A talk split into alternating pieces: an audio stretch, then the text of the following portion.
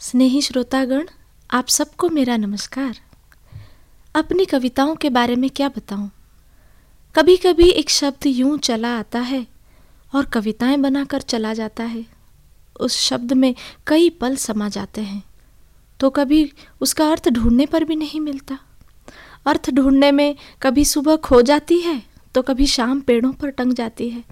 कभी कभी वो यूं ही किसी के आँखों में, गांव के मेले में, गिरती ओस में तो कभी खामोशी में सवाल बनकर फिर दिख जाता है। एक शब्द मुझे भी मिला, बूंद, जो अश्क बनकर आँखों से गालों तक बहती है तो कभी ओस बनकर सूरज का मुँह रोज चिढ़ाती है या फिर किसी को नवजीवन देती है। सुनिए, प्रस्तुत है मेरी छोटी सी कविता बूंद। बूंद पुकार आत्मा की, पहचान मानविकता की, आँखों से झरती पीड़ा को प्रकाशित करती, बिंदु भर होने पर भी धो देती कलुषित आत्मा को, साफ कर देती धूल की आघात से त्रस्त आँखों को, जगाती भाव प्रेमी के हृदय में, विचलित करती भावभक्त बन भगवान को, दानव मन को पिघलाती, सजाकर रख देती अमेल मन को, जोड़ देती टूटे दिलों को। बूंद, तुम महान, तुम्हारा कार्य महान। मित्रों, रोज सुबह उठते ही पहली नज़र नारियल के पेड़ पर पड़ जाती है, जिसके ऊपर उतरता प्रकाश ओस की बूंद को चूस कर ही संतुष्ट होता है, और दूसरी तरफ पसीने की एक बूंद जिंदगी की हवा में घुटन छोड़ जाती है। वो कहते हैं ना, पसीने की बूंद शिथिल अंग, सड़ने लगे आम की सुगंध, घुटन की भीड़, रिश्तों नातों से बढ़कर हो गई जिंदगी, एक इतवार ढूंढती रह गई। प्रस्तुत है मेरी अगली कविता ये टहनियाँ। रोज देखती थी अपने यहाँ बढ़ता नारियल के पेड़ को, अपने ही छाँव में पलता बढ़ता, उसकी लंबी लंबी टहनियाँ कुछ ढूंढती ढूंढती सदियों के एकाकीपन को छू लेती थी। शायद समझती थी वे मूल्यबोध और कर्तव्यों से आभूषित नारी में रोज कराहते, मिटते, मरते, बढ़ते शब्द के भूखेपन को। बचपन से जवानी और जवानी में बुढ़ापे का एहसास, बीच में उसके हिस्से का अनमोल पल, एक अल्पायु लाल फूल का पेड़, एक चंचल समर्पित नदी और फिर वही परिचित शून्य अंधकार। देख रही थी वे शुभ मुहूर्त में गृह प्रवेश, साथ में दीवारों की मजबूती का आदेश, एक वो परिचित प्रिय कोना ढूंढने में विवश। और नारी देख रही थी अनेक उपेक्षा से जिद्दी होकर लंबी होती जा रही टहनियों को, जिनके बीच से होकर हवा अब भी अब भी पूरे कमरे में जहरीली घुटन छोड़ जाती है। श्रोता मित्रों, कभी कभी नारी ये भी सोचती है कि जैसे पंथ निहारा बहुत तेरा, अब जीवन की सांझ हो गई, राख हो गए सजीले स्वप्न, प्रिय मैं तो प्राणहीन हो गई। एक न भरने वाली रिक्तता से सारा घर जब भर आए तो नैनों के कटोरे में भी कुछ बूंद भर आए। मेरी अगली कविता है अंत। तुम जीवन्यास अद्भीते जीवन का, पदचिन्ह अधूरे पथ का, स्वर अधूरी कविता का, तुम सुबह का पीला छिटका अबीर, गोधूली में धूसरित नदी का धार, गहन अंधकार में स्निग्ध चंदन टीका, तुम स्थिर, चंचल, वक्र, सीधा, अक्षय, अव्यय, और मैं शापित दलदल में फंसा अंधकार, फिर भी पुण्य कमल का मल्हार, चिर पनघट। ऐसे में तुम्हारा अंत, जीवन में, रास्ते पर, कविता में, अधबनी मूर्ति के सामने, धूप की आरती के समान। जी हाँ स्नेही श्रोताओं, जब अंत हो जाता है तो सत्य मर जाता है। उस आघात से भी बूंद आँखों के सूख जाती हैं। हम सत्य छोड़ संबंधों की सच्चाई के साथ जीने लगते हैं, जहाँ रूप का सम्मोहन नहीं होता, सिर्फ समर्पण होता है। घड़ी में घूमते समय की तरह पल बीतने लगते हैं जिन्हें हम छू नहीं सकते। संबंधों के ऐसे सत्य की खोज हो जाती है जिंदगी। मेरी अगली कविता है अशरीर। शव का ताप नापते नापते याद आ गया। जमीन पर खड़ा, पसीने में भीगा, काली हड्डियों के ढांचे से ढका पतला शरीर। मन किया पारा की जगह रंग भरकर, काले बादलों को झट मिटाकर उस शरीर पर इंद्रधनुष के रंग उड़ेल दूं।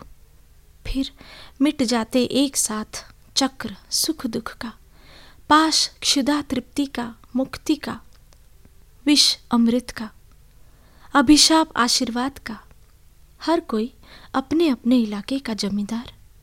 उनकी हथेली के ताप के स्पर्श से सिहरते सिहरते अचानक महसूस हुआ अग्नि सम अंधकार में हाड़ मांस रक्त की उष्णता। मन चित्कार कर उठा, क्यों जिम्मेदारी ली है इन सब की?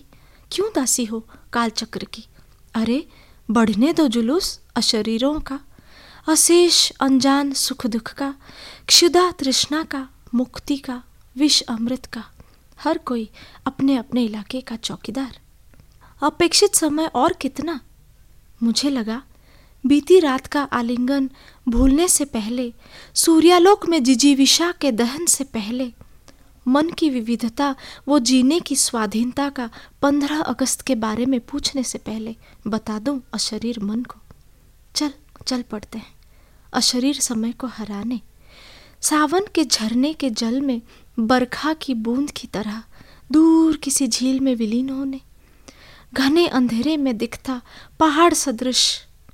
क्रेडिट कार्ड को दीर्घ चुंबन देते देते खिलखिलाकर हंसने, एक हो जाने। मित्रों, चलते चलते आप बस स्टैंड की ओर चले जाइए। आपको भान होगा कि धरती का सही भूगोल फुटपाथ पर ही जीने वाले जानते हैं। बाकी लोगों को जहाँ चौकाचौंध में कुछ नज़र नहीं आता, वहाँ रात की हल्की रोशनी में इन्हें अपने साये दिखाई देते हैं। वक्त की हर अंगड़ाई में इनकी मजबूरी सिसकती है। कुछ जिंदगी लिपटती है तो कुछ जिंदगी रिश्तों के नए अर्थ खोजने लगती है। प्रस्तुत है अगली कविता, बस स्टैंड में। बसें आती जाती रहती, मिलती एक दूसरे से जीवन के उत्तीर्ण संध्या में, किसी परिचित सहेलियों की भांति। एक सम्मिलित वैषम्य, प्रस्थान आगमन, वो अपेक्षा खिन्नता का, आनंद उत्तेजना, वो विरक्ति शून्यता का, क्षणिक संबंध, वो अश्लील इतरता का। कहीं मालिक की दृष्टि से बंधी फालतू संपत्ति की गठरी पालतू कुत्ते की भांति सो जाती हैं, तो कहीं आधी राह तय करने वाले अदूरदर्शी मुसाफिर टिकट के टुकड़ों को मुट्ठी में जकड़े आधी नींद में ऊँघ रहे होते हैं। सस्ते सामग्री से भरे दुकानों में दुकानदार निर्विकार। बचे कुचे समय बिताने के लिए ग्राहकों की मांग उन वस्तुओं के लिए जो उसकी दुकान की शोभा बढ़ाने में असमर्थ। सामयिक पत्रिका के पन्नों में छपे पारंपरिक अक्षर भी मौन। एक आध दुस्साहसी पाठक की निगाह खोज लेती हैं रोमांचक घटनाओं को। और रात में तीन गहरी सांस, दो बूंदें। शहर भिन्न दिखाई देता, परिचित बन जाता पुराना चांद, और खो जाते हैं हजारों परिचित पते। थोड़ी देर और, फिर हवा के हाथ में एक नई कहानी। शीर्षक, नर्क आलोकित, या फिर पता नहीं स्वर्ग है या नहीं। मित्रों, न जाने कितने अनगिनत अपरिचितों की पीड़ा को चित्रित करते समय मेरी तुलिका सिसकती रहती है, और रंगों की बूंदें चट्टानों पर गिरने लगती हैं, और मेरा अंतर्मन। प्रस्तुत है कविता, अंतर्मन। देखूं जब भी अंतर्मन को झाड़ पोंछ कर, शीतलता का सुख चुराता कोई काल्पनिक चित्रकार।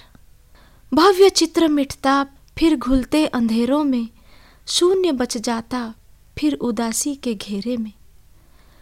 काली शंकाएं, चिंतित चिंताएं, क्या कहूँ, हर तरफ छा जाता अंधकार। धुंध छा जाती धुआंधार, फैल जाता उपेक्षा का मरुस्थल आर पार।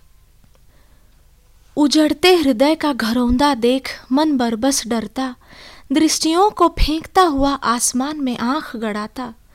उतरता सूनी आंखों में अंतरिक्ष का सूनापन, छल छला जाता आंखों की कटोरियों से हृदय आंगन।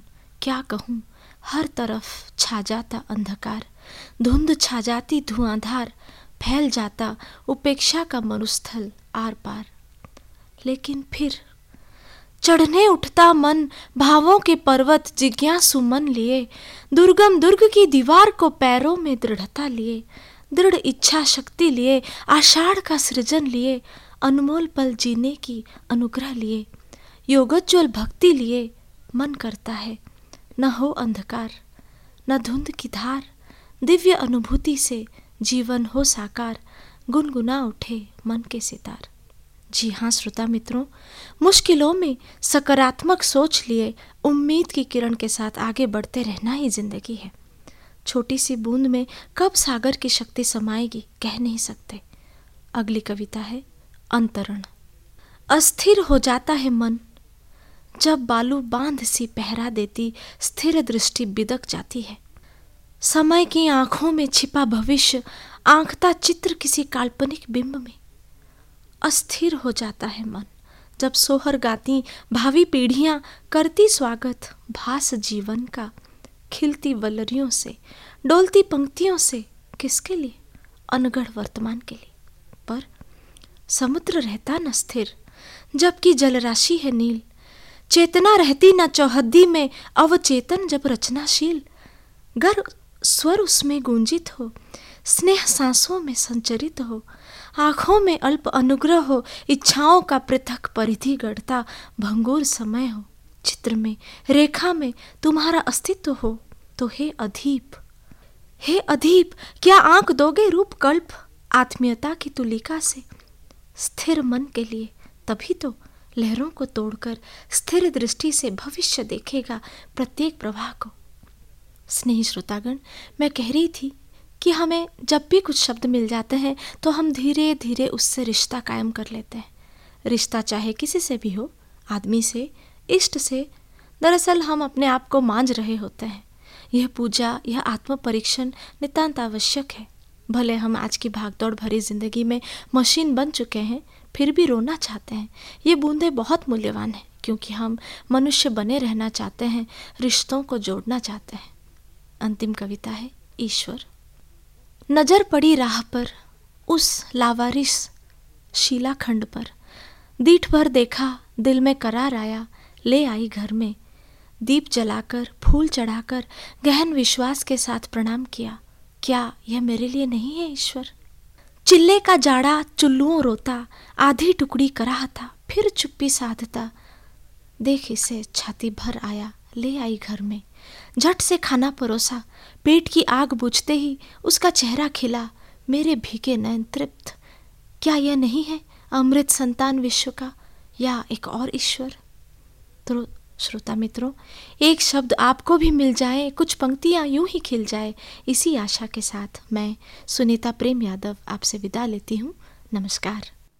सुनीता यादव की कुछ कविताएं आपने सुनी। श्रोताओं, इसके साथ ही आज का हिंदी कार्यक्रम यहीं समाप्त करते हैं। फिर मिलेंगे अगले माह के कार्यक्रम में, तब तक के लिए नमस्कार।